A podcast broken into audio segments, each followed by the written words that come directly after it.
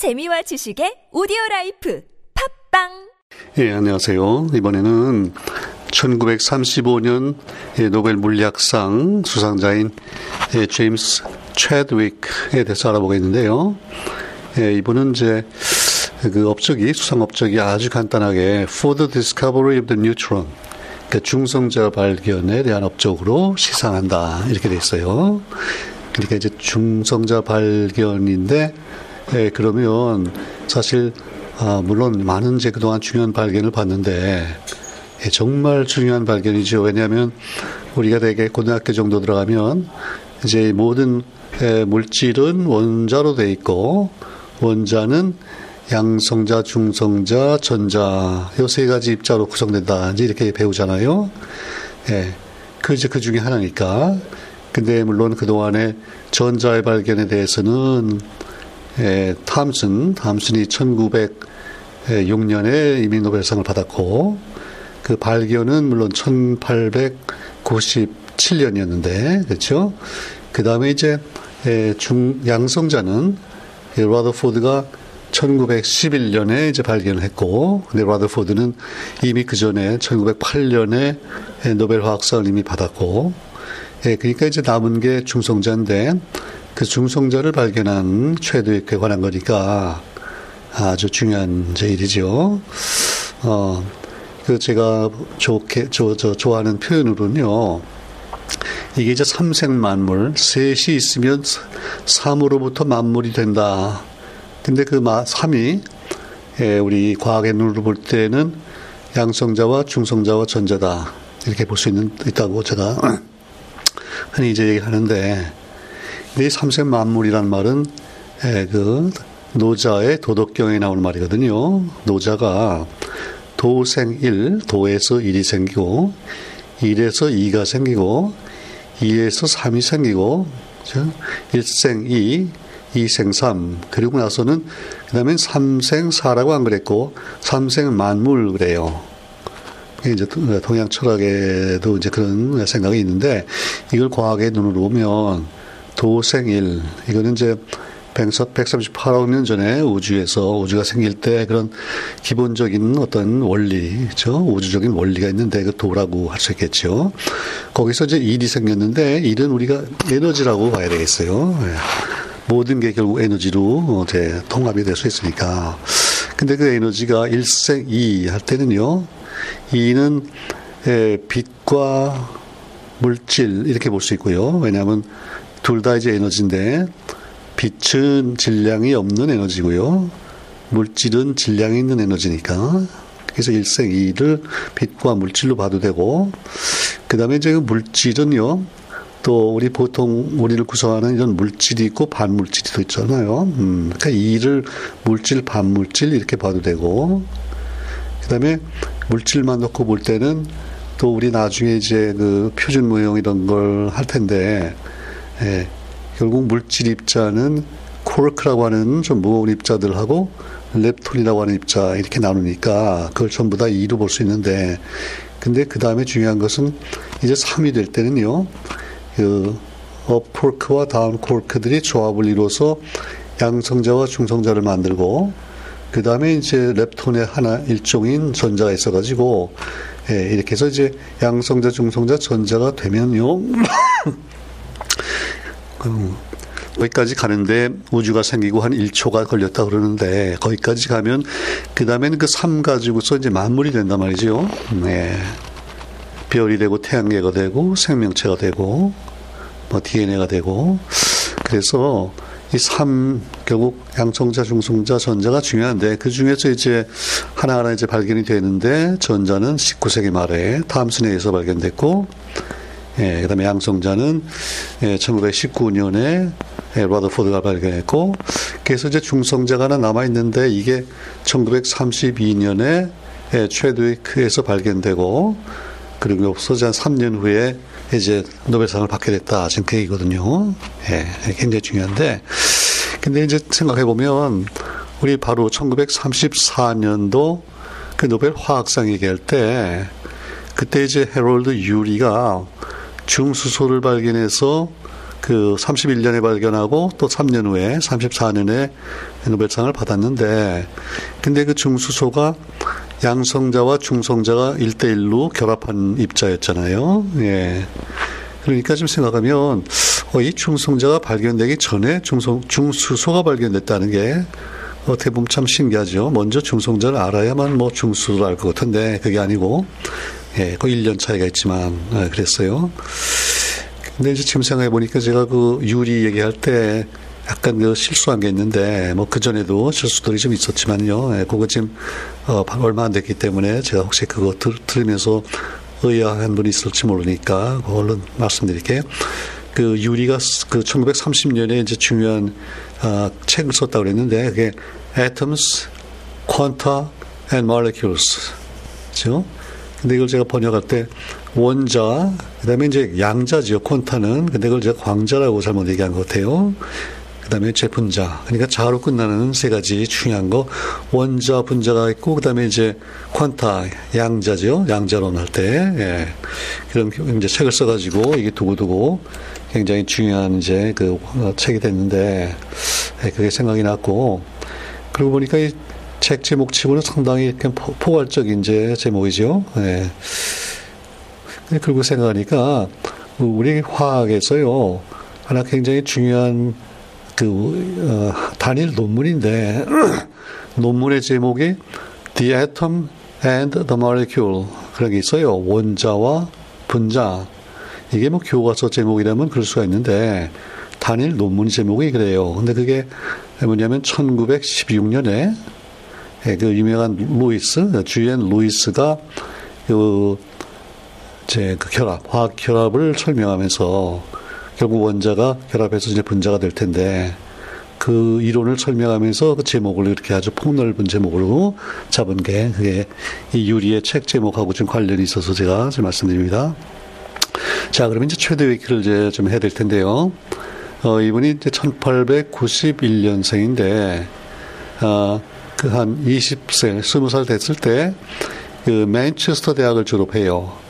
네, 근데 그때 맨체스터 대학에 라더푸드가 있었거든요. 그리고 바, 로 1911년의 그 라더푸드가 이제 원자 핵을 발견해서 그걸 발표했던 해고.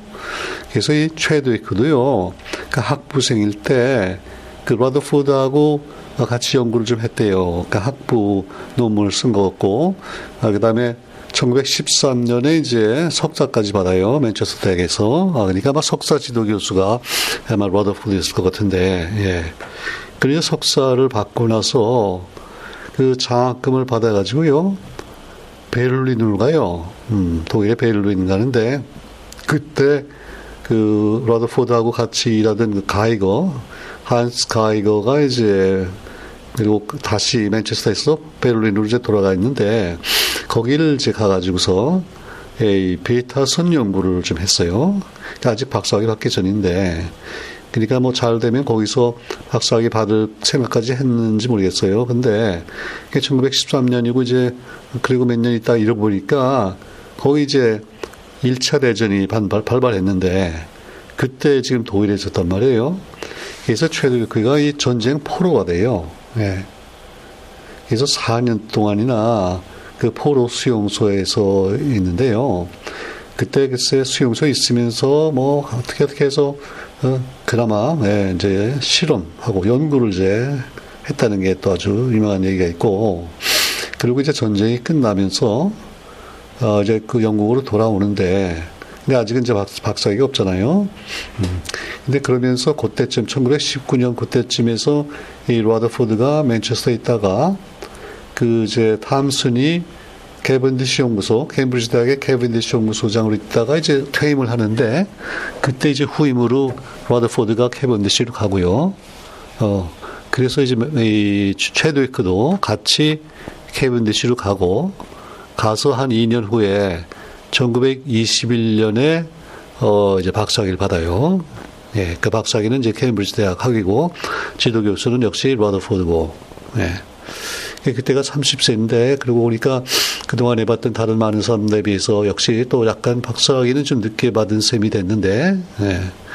그리고 이제 받고 나서 그 라더포드가 이제 바로 어, 케임브리지도 가고 거기서 여러 가지 좋은 연구들 하고 또 아주 또 아주 아주 우수한 제 여러 연구자들이 많이 몰려가지고 예, 그 전에도 그랬지만 이 캐벤디시 연구소가 아주 세계적인 물리학 연구소의 중심이 됐단 말이에요. 그래서 그도 떠나지 않고 거기서요 한 10여 년 동안 그 라더포드의 에, 이제 뭐 동료랄까 조수가 돼서요 그 캐벤디시 연구소의 assistant director가 돼요. 그러니까 라더포드가 소장이고 예, 부소장 역할을 하면서 케임브리지에 이제 오래 남았단 말이죠. 그러다가 1935년에 바로 이 노벨상을 받는 해에 그 영국의 리버풀 대학 교수로 옮겨가요. 네. 거기 가서 이제 몇 년 있는데 그러다 보니까 또 이제 이번, 이번에는 또 2차 대전이 뭐 다가오고 그래서 2차 대전 그 도중에는요. 그 미국에서 이제 그 맨하탄 프로젝트에서 어 원자탄 개발하고 뭐 그러잖아요. 그때 이 영국 대표로 거기에 참가해서 예, 또 이분이 워낙 이제 핵물리 이제 전문가니까 그래서 핵폭탄 개발할 때도 이제 참여하고 이제 이렇게 되는데 예. 그러면 야, 이제 그 중성자 발견에 대해서 좀 더 자세히 이제 예, 알아봐야 될 텐데요. 음. 아, 이게 전자는 이제 아무래도 원자에서 제일 바깥쪽에서 돌고 있으니까 비교적 쉽게 먼저 발견이 됐단 말이죠. 왜냐하면 웹에서 이제 강한 자, 에, 전압을 걸면 에, 이제 금속 그 전극에 들어있던 전자들이 에, 이제 튀어나오겠죠. 그 마이너스 전하를 띤 전자니까 그 전극에 마이너스 전, 음, 음극이 되면 에, 이제 밀려난단 말이죠. 그래서 튀어나오는데 그거를 이제 전기장과 자기장에서 이렇게 휘면서 휘는 정도를 잘 보고 여러 가지 계산하고 등등 해서 탐슨이 이제 전자를 발견했다. 이제 우리 얘기했고, 그 다음에 이제 라더포드가 되면요, 1908년에 가서 그 알파 분계, 베타 분계 등등을 연구하다가 그 알파 분계에서 튀어나오는 입자가 그 헬륨의 원자 핵이다. 그걸 이제 발견하잖아요. 그때는 근데 물론 아직 핵이라는 개념이 없어요. 어. 근데 하여튼 헬륨에서 그 이온 네, 전하를 띠고 있는 플러스 2까지 전하를 띈 어떤 헬륨의 이제 입자다. 그걸 알게 되고 근데 이게 또 아주 엄청난 에너지로 지금 방사능 붕괴에서 이게 튀어나온단 말이죠. 그래서 이제 그 다음부터 이 알파 입자를 사용해서 여러 가지 실험들을 하는데 그 중에 아마 제일 유명한 게 1911년에 있었던 그 핵발견이잖아요. 그러니까 금박지, 아주 얇은 금박지에다가 이 알파 입자를 때렸더니 대부분은 그냥 직진해서 통과를 하는데 가끔 가다가요 한 만 번에 한 번 정도는 정면으로 핵에 충돌해서 이제 튕겨 나온단 말이죠. 음, 방향을 확 180도 바꿔가지고 예, 그게 이제 핵발견이고 그리고 이제 그 다음에 예, 그 알파 입자를 가지고 이번에는 질소 공기 중에 있는 이제 질소에다가 때렸더니 이 질소가 산소 동위원소로 바뀌면서 양성자가 튀어나온다. 그래서 양성자 발견이 이루어졌고, 음. 자, 거기까지 했는데, 근데 라더포드가 이제 그 알파 입자를 잘 조사하다 보니까 이게 조금 뭐가 이상하게 있단 말이죠. 왜냐하면 전하는 2예요. 이니까 그 수소에 비해서 두 배란 말이죠. 어. 아직 양성자를 모를 때라도 하여튼 헬륨은 보니까 전하가 두 배인 것 같고. 근데 이제 무게 질량으로 보면요. 수소가 1이라고 봤을 때 헬륨은 4잖아요. 이제 원자량이 4배란 말이에요. 그러니까 이게 이상해요.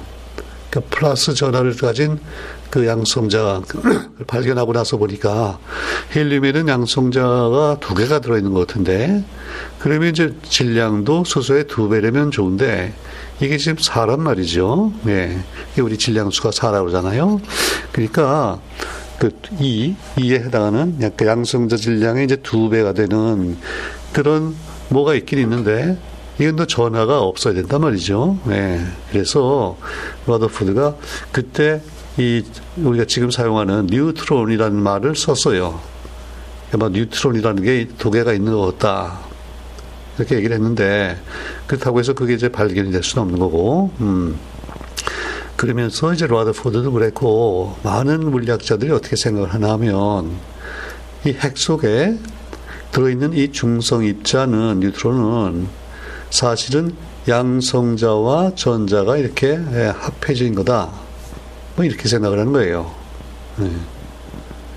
그러면 이제 질량 면에서도 맞고 전화 면에서도 맞고 뭐 이렇게 되잖아요. 예.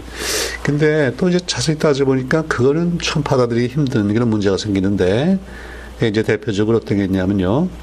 그 그때 그 하이젠베르크 예, 불확정성 원리를 이제 거기다 도입을 해가지고 생각해 보니까 그 전자가 그렇게 작은 전자라는 게 그렇게 작은 작은 공간이죠 핵이니까 그 작은 공간에 들어있다는 거는 불확정성 원리를 깨는 것보다 그거예요.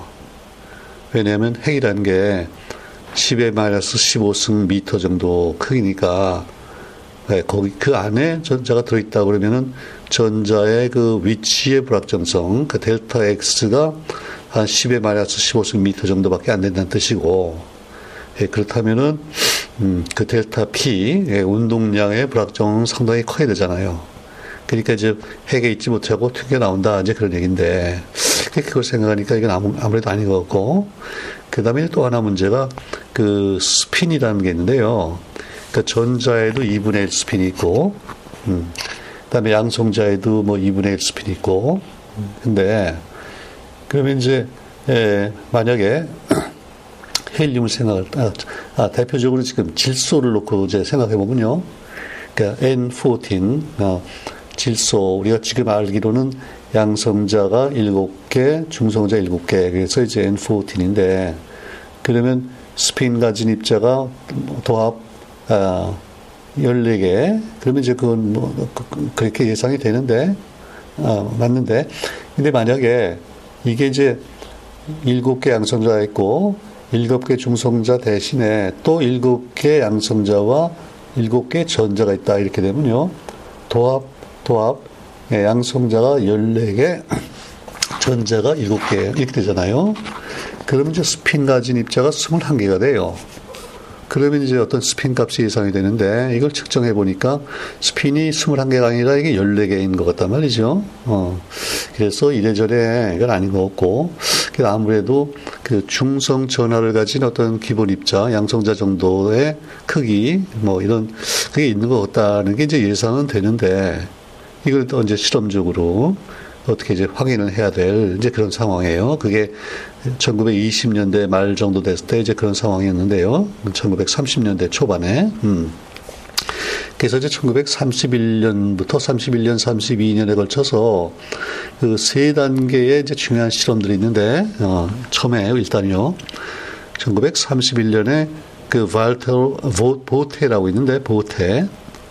어, 이분이 나중에 1954년에 그 막스 보른하고 같이 노벨 물리학상을 이제 공동 수상하게 되는데 이분이 이제 31년에 어떤 실험을 했냐면요. 이 폴로늄, 그 폴로늄이니까 그 예, 마리 큐리가 발견했던 그 알파 입자를 강하게 내는 아주 높은 이제 그런 원소인데 이걸 이제 구해가지고요. 거기서 나오는 알파 입자를 베릴륨, 예, 베릴륨이라는 금속 있죠. 예, 벨륨이니까 원자 번호가 4번이죠. 그 리튬, 벨륨, 보론. 근데 벨륨. 그 다음에 이제 3번인 또 보론. 아, 5번인 보론. 그 다음에 3번인 리튬. 이렇게 원자 번호가 낮은 그런 원소들의 이제 금속을, 네, 금속으로 이렇게 예, 네모나게 잘라가지고 두께가 어느 정도 되는 그걸 지금 알파 입자가 튀어나오는 데다가 이렇게 갖다가 이제 앞에다 댔더니요. 이걸 알파 입자가 충돌하고 나서 거기에서 뭐가 이제 나오는데 이게 굉장히 투과력이 강한 그리고 무슨 에, 물론 뭐 눈에 보이는 것도 아니고 근데 뭐가 에, 어떤 이제 그 우리가 그때는 잘 모르면 무조건 radiation이라고 그랬는데요. 어떤 방사선 이게 나오는 것 같단 말이죠. 근데 이제 그렇게 되면 대부분은 일단 그 전기장을 걸어서 오른쪽으로 휘나 이걸 이제 보잖아요. 그래서 이제 양성자 발견 때도 그랬고 전자 발견 때도 그랬고 근데 이 경우에는 해봤더니 휘질 않아요. 그러니까 어떻게 생각하면 이 감마선 같단 말이죠. 방사능에도 왜 알파, 베타, 감마 할 때 감마는 예, 아주 파장이 짧은 그 복사선이고 그래서 이제 투과력이 높고 뭐 어디 휘지도 않고 이제 이렇게 했는데 그래서 이제 보호테는 아 이게 감마선인가 보다 그리고 이제 거기서 넘어갔어요. 어. 근데 아 이게 감마선일까 좀 의문도 있고 그런 상황이고 그다음에 이제 1932년 초에 가서 그래서 그, 그 마리 큐리의 딸, 네, 큰 딸이 이제 이렌 큐리인데요. 그 이렌하고 또 이렌의 남편인 프레드릭, 그죠? 그래서 프레드릭 졸리오인데요. 이 두 사람이 같이 이제 부부간이니까 그 자기 어머니하고 아버지하고 같이 일했듯이 같이 일을 하면서 어, 그 보테가 했던 실험을 이제 반복해요. 그럼 뭐 거기까지는 이제 누구나 할 수 있는 거니까 했는데 그 베릴륨에서 나오는 강한 그 복사선을요, 그냥 두지 않고 그, 그거의 그 본질을 좀 조사하기 위해서 뭘 했냐면 그 앞에다가 이번에 또 페로핀을 갖다가 예, 이렇게 창으로 이렇게 했어요. 페로핀이니까 왜 우리 양초 비슷한 그런 물질인데 그러니까 이게 결국은 예, 탄소와 수소의 화합물이잖아요. 그리고 탄소가 쭉 결합되어 있고 양쪽으로 수소가 쫙 있으니까 더구나 이제 이게 그 고체고 그래서 결국은 그 양수소 수소들이 굉장히 많이 이제 몰려 있는 그런 물질인데 그거는 무슨 생각인지 몰라도 그걸 거기다가 이렇게 앞에다가 세워, 세워놨더니 그걸 거기에서 이 페로핀에서 뭐가 이제 튀어나오는데 이 튀어나오는 거는 예, 전기장을 걸었더니 마이너스 쪽으로 휘고 여러 가지를 조사해 봤더니 이게 바로 1919년에 라더포드가 발견해서 양성자라고 이름 불렀던 그게 이제 튀어나오는 걸 예, 관찰한 거예요. 음. 그러니까 이 퀴리의 부, 부처 부부가는 지금 중성자 발견에 아주 발 문턱까지 지금 온 거예요. 그러니까 이걸 잘 해서 거기서 튀어나와서 파라, 파라핀에서 양성자를 떼내는 입자가 그 여러 가지를 봤더니 에, 이게 양성자와 질량이 거의 비슷한 입자고 어, 또 중성이고 그러니까 이거 중성자라고 부르자 그랬으면 이게 중성자 발견이 될 뻔했는데 거기까지는 못 가고서 음, 그냥 양성자를 이제 그 발생한다 거기까지 이제 봤단 말이에요. 음. 예, 이제 그래서 그 다음에 이제 이 최드위크가 나오는데요. 최드위크 실험도 1932년 예, 초반이에요. 그러니까 그 유렌하고 프레드릭 큐리가 그 이제 페로핀을 앞에다 설치하면 그 양성자가 튀어나온다. 그걸 알고 나서 바로 최드위크가 어떤 실험 하나 하면요. 그 일단 거기서 그 이제 베리움, 어, 보론이나 베릴륨에다가 이제 알파 입자를 때렸을 때 튀어나오는 그게 이게 감마선은 아닌 것 같다. 왜냐하면 감마선은 그러니까 일종의 건 이제 빛이니까 아무리 에너지가 높아도 빛으로 그 수소 핵이죠. 양성자를 때렸더니 양성자가 튀어나온다. 이거는 생각하기가 힘들단 말이죠. 예, 우리가 그왜 예, 이제 당구공 치는 거 생각하면 당구공이 있는데 거기에다가 뭐 아무리 높은 레이저를 가지고 쏘인다고 해도 왜 움직이지 않을 거 아니겠어요? 근데 역시 당구공하고 비슷한 다른 예, 또 하나의 당구공이 와서 때리면은 예, 이제 튀어나가고 이 때린 건 정지할 수도 있고 이제 이런 여러 가지 생각을 하면서 어, 이 실험을 이제 좀 개선을 하는데요. 음, 그래가지고 결국 튀어나오는 이제 그 양성자의 에너지를 측정을 해요. 저 정확히 측정해보고 이게 여러 가지 봤더니 예, 그러니까 그 감마선이라고 생각했던 그 투과력이 높은 그 선이 결국 양성자와 질량이 비슷한 하나의 입자일 수밖에 없다. 이제 이런 결론을 내려요. 그죠? 그러니까 이제 거기에서 이 다른 분하고의 여기 차이가 나오는데 이분이 그 에너지를 정밀히 계산하고 이 질량을 이렇게 추정하고 결국 그러니까 이 탄성 충돌이잖아요. 어, 입자들 간의 탄성 충돌 상황을 잘 분석해 보니까 틀림없이 아, 이게 하나의 입자다. 중성 입자고. 그 다음에 이제 그 중성자의 질량을 또 정확히 이제 측정을 해보니까 이게 양성자의 질량과 전자 질량을 합한 것보다 오히려 약간 높게 나와요.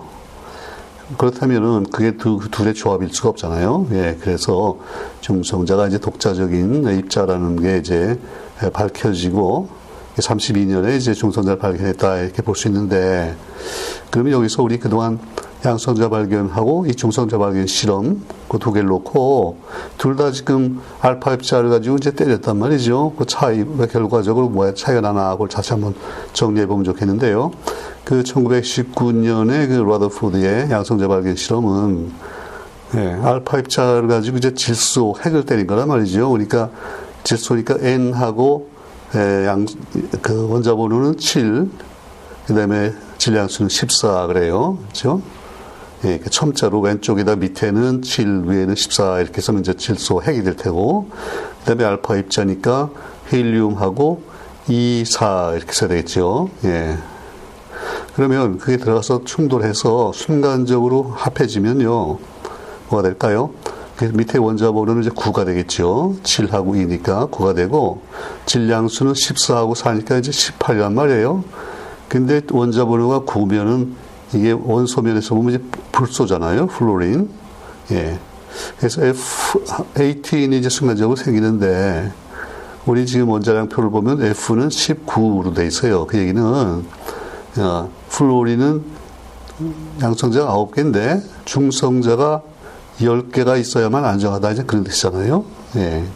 그러니까 지금 양성자 수가 이렇게 증가하면서 어느 단계에 가면은 중성자가 약간 추가적으로 있어야만 이 양성자들을 묶어주는 이제 역할을 충분히 이제 할 수 있다 이제 그 얘기인데 근데 지금 생긴 거는 18이란 말이에요. 그러니까 중성자가 오히려 하나가 모자라는 상황이에요. 그러니까 거기서 중성자가 떨어져 나가면 더 중성자가 모자라게 되고 차라리 양성자 하나 떨어져 나가면은 이제 균형이 약간 잡히는 그런 상황이란 말이죠. 자, 그래서 F18에서 양성자 하나 떨어져 나가면 원소면에서는 이제 원자번호 8인 산소가 될 테고, 그렇죠? 그 다음에 질량수는 18에서 17로 줄고, 그러니까 이게 산소 17 동위원소가 예, 얻어지는 거예요, 그때는. 음. 근데 산소 17은 이거는 자연에 존재하는, 그리고, 어, 이미 이제 그, 어, 뭐, 저, 뭐죠? 에스턴 같은 사람의 질량 분석기를 가지고 알려진 거예요. 그러니까 이거는 뭐 새로운 핵은 아니고, 근데 이때 하여튼 양성자가 튀어나왔다는 게 중요하고, 예.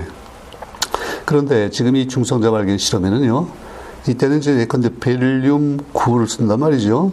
그, 그때는 뭐, 구, 군지 몰랐다 하더라도, 베릴륨, 우리 자연에 있는 베릴륨을 이제, 예, 구해서 알파 입자를 때리는데, 이거 베릴륨의 또 그 원자량을 찾아보면요, 9 정도예요. 그 원자 번호는 예, 4고, 그죠? 그러니까 4인데 중성자 4개로는 좀 부족하고 중성자가 5개 있는 이제 그런 상황이란 말이에요. 그러니까 거기에다가 이제 알파 입자가 들어가니까 예, 베릴륨의 원자 번호 4, 헬륨의 2 해서 6이니까 탄소가 생기고 그 다음에 9하고 헬륨이 4 하니까 13. 그러니까 이제 순간적으로 산소, 아, 탄소, 탄소 13이라는 동위원소가 생겼는데, 탄소 경우에는 또 이게 탄소 12가 안정한 동위원소잖아요.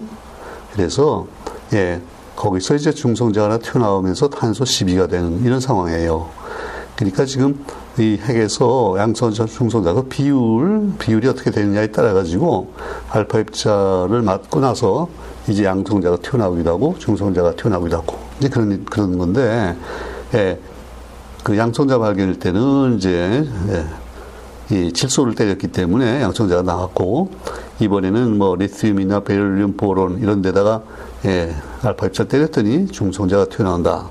이제 이런 상황인데 그걸 이제 처음에는 잘 그런 해석을 잘 못했기 때문에 여러 가지 뭐 감마선이다 뭐다 하다가 이제 이렇게 중성자가 튀어나왔고 이게 이제 그 페로핀에 있는 수소를 때리면서 그 탄성 충돌에 아, 아, 탄성 충돌이죠. 그래서 이제 중성자가 그 질량이 비슷한 양성자를 이제 떼내고 이걸 통해서 이제 중성자의 질량도 계산을 하고 등등 하면서 이게 예, 양성자와 전자의 집합이 아니고 하나의 독자적인 입자다. 이렇게 해서 이제 32년에 예, 그 중성자 발견이 이루어졌다. 제그 얘기입니다. 음. 그리고 이제 3년 후에 지금 예, 노벨 물리학상을 받은 거고. 자, 그래서 전자, 양성자, 중성자 발견이 이제 모두 이루어졌어요. 예. 근데 이제 어, 이게 발견이 되고 나니까 그 다음에는 어, 그 원래 중성자가 양성자와 전자로 돼 있었다 뭐 이런 생각들이 있었는데 이제 거기에 대해서 어떻게 좀 정리를 해야겠단 말이죠. 음. 그래서 그 2년 후에 1934년에 그 페르미가요. 페르미가 이제 베타 붕괴의 이론을 내는데 어, 이제 이렇게 얘기하는 거예요.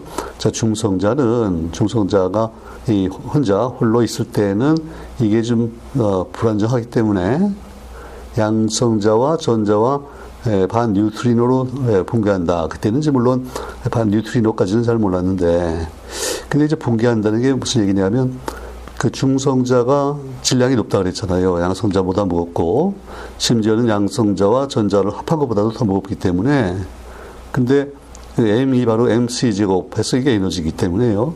중성자가 굉장히 에너지가 좀 높은 거예요. 예, 그러니까 거기에 있으면 자발적으로 예, 붕괴하는데 양성자 쪽으로 가다 보면은 전하가 지금 플러스 1이 생겼으니까 예, 그걸 이제 상쇄하기 위해서 마이너스 1짜리 전자가 생겨야 되고 그렇죠? 그럼 이제 양성자와 전자가 생기고 또 이 전자를 그 이제 뭐 생겼으니까 그걸 이제 상쇄해주기 위해서 또 뉴트리노가 생기고 이제 등등 이렇게 되는데 이걸 이제 그죠 이론이 나온 거예요. 그러니까 그 얘기는 중성자 속에 양성자 전자가 들어있다가 튀어나온 게 아니고 중성자가 양성자와 전자로 바뀐다는 거예요. 그러니까 이거 아주 새로운 이론이고 물론 지금 다 우리가 받아들이는 이제 이론인데 이렇게 됐고요. 그 다음에 1935년에 가서 이 최드위크가 다시 한번 더 이제 정교한 실험을 하는데 이번에는요 그 중수소, 즉 양성자와 중성자 하나씩 이렇게 결합하고 있는 중수소를 얻어가지고 그걸 가지고 거기다가요 이번에는 진짜 감마선을 감마선을 쪼였더니 감마선이 이 중수소를 반으로 딱 잘라가지고요 거기서 양성자와 중성자가 튀어나오는 거 예, 이런 실험을 했어요. 예, 그러니까 이게 사실 예, 초기 빅뱅 우주에서 양성자와 중성자로부터 헬륨이 생기는 과정에서 중수소가 생기는 게 아주 중요한 과정인데, 예, 그 이제 그때 중수소가 생기자마자 바로 감마선이 와서 때리면 이제 갈라진단 말이죠. 왔다 갔다 하는데 그 상황을 이제 재현을 하고 그때 이제 튀어나오는 중소소와 아 중성자와 양성자의 질량들을 이렇게 조사해보고 그러니까 역시 중성자가 양성자보다 무겁고 이제 질량을 정확히 쟀단 말이에요. 그래서 지금은 이제 교과서에 가서 이 질량 값을 찾아보면요, 음, 이게 소위 atomic mass unit 그런 걸 했을 때 에, 중성 양성자는요 1.00728 그랬어요. 그 다음에 이제 전자는 0.00055. 이거 두 개 합하면 결국 우리 수소의 이제 원자량이 될 테고요. 그 다음에 중성자가 1.00867이에요. 그러니까 1.00728 양성자보다 꽤 무겁잖아요. 예. 그러니까 0.1% 정도 이상 무거운데 그 심지어는 양성자와 전자의 질량을 합한 것보다도 더 무겁단 말이죠. 이제 이런 게 이 숫자 지금 여섯 자리까지 여섯 자리까지 질량을 재고 보니까 이제 그게 다 확인이 됐고 그래서 역시 중성자는 이제 그런 거구나. 자, 그 다음에 이제 중성자가 발견되니까 이게 또 지금 원자 또 원자 물리 뭐 아니면 핵물리죠 사실 핵물리학이 이제 갑자기 이제 발전을 하고 어 그다음에 이제 이번에는 중성자를 가지고 또 여러 가지 핵들을 때리면서 여러 가지 이제 변화를 일으키는데 그 중에 뭐 대표적인 게 그 우라늄 같은 이제 무거운 핵을 바, 중성자 때리면 중성자를 일단 받았다가 이제 반으로 붕괴하면서 각각이 중성자를 내놓고 그래서 그 연쇄 반응, 핵분열 연쇄 반응이 나, 일어나면서 예, 그게 나중에 뭐 원자 폭탄도 됐고 지금 우리가 예, 사용하는 에너지, 전기 에너지의 한 3분의 1 차지하는 저 핵발전도 하고 예, 그런 게 됐고 예, 그다음에 또 뭐 우리 별에서 무거운 원소가 될 때도 어떤 핵이 중성자를 일단 하나 잡았다가 포획을 하고 베이타 붕괴하면서 그 원자 원자 번호가 1이 느는 예, 그런 이제 새로운 원소가 처음 만들어지고 이런 모든데 굉장히 핵심 역할을 하는데 예, 이제 그걸 드디어 우리가 발견한 거예요. 예. 자, 그래서 30년대부터 이제 그 핵물리학이 아주 급격히 발전하게 됐다. 이제 그 얘기고.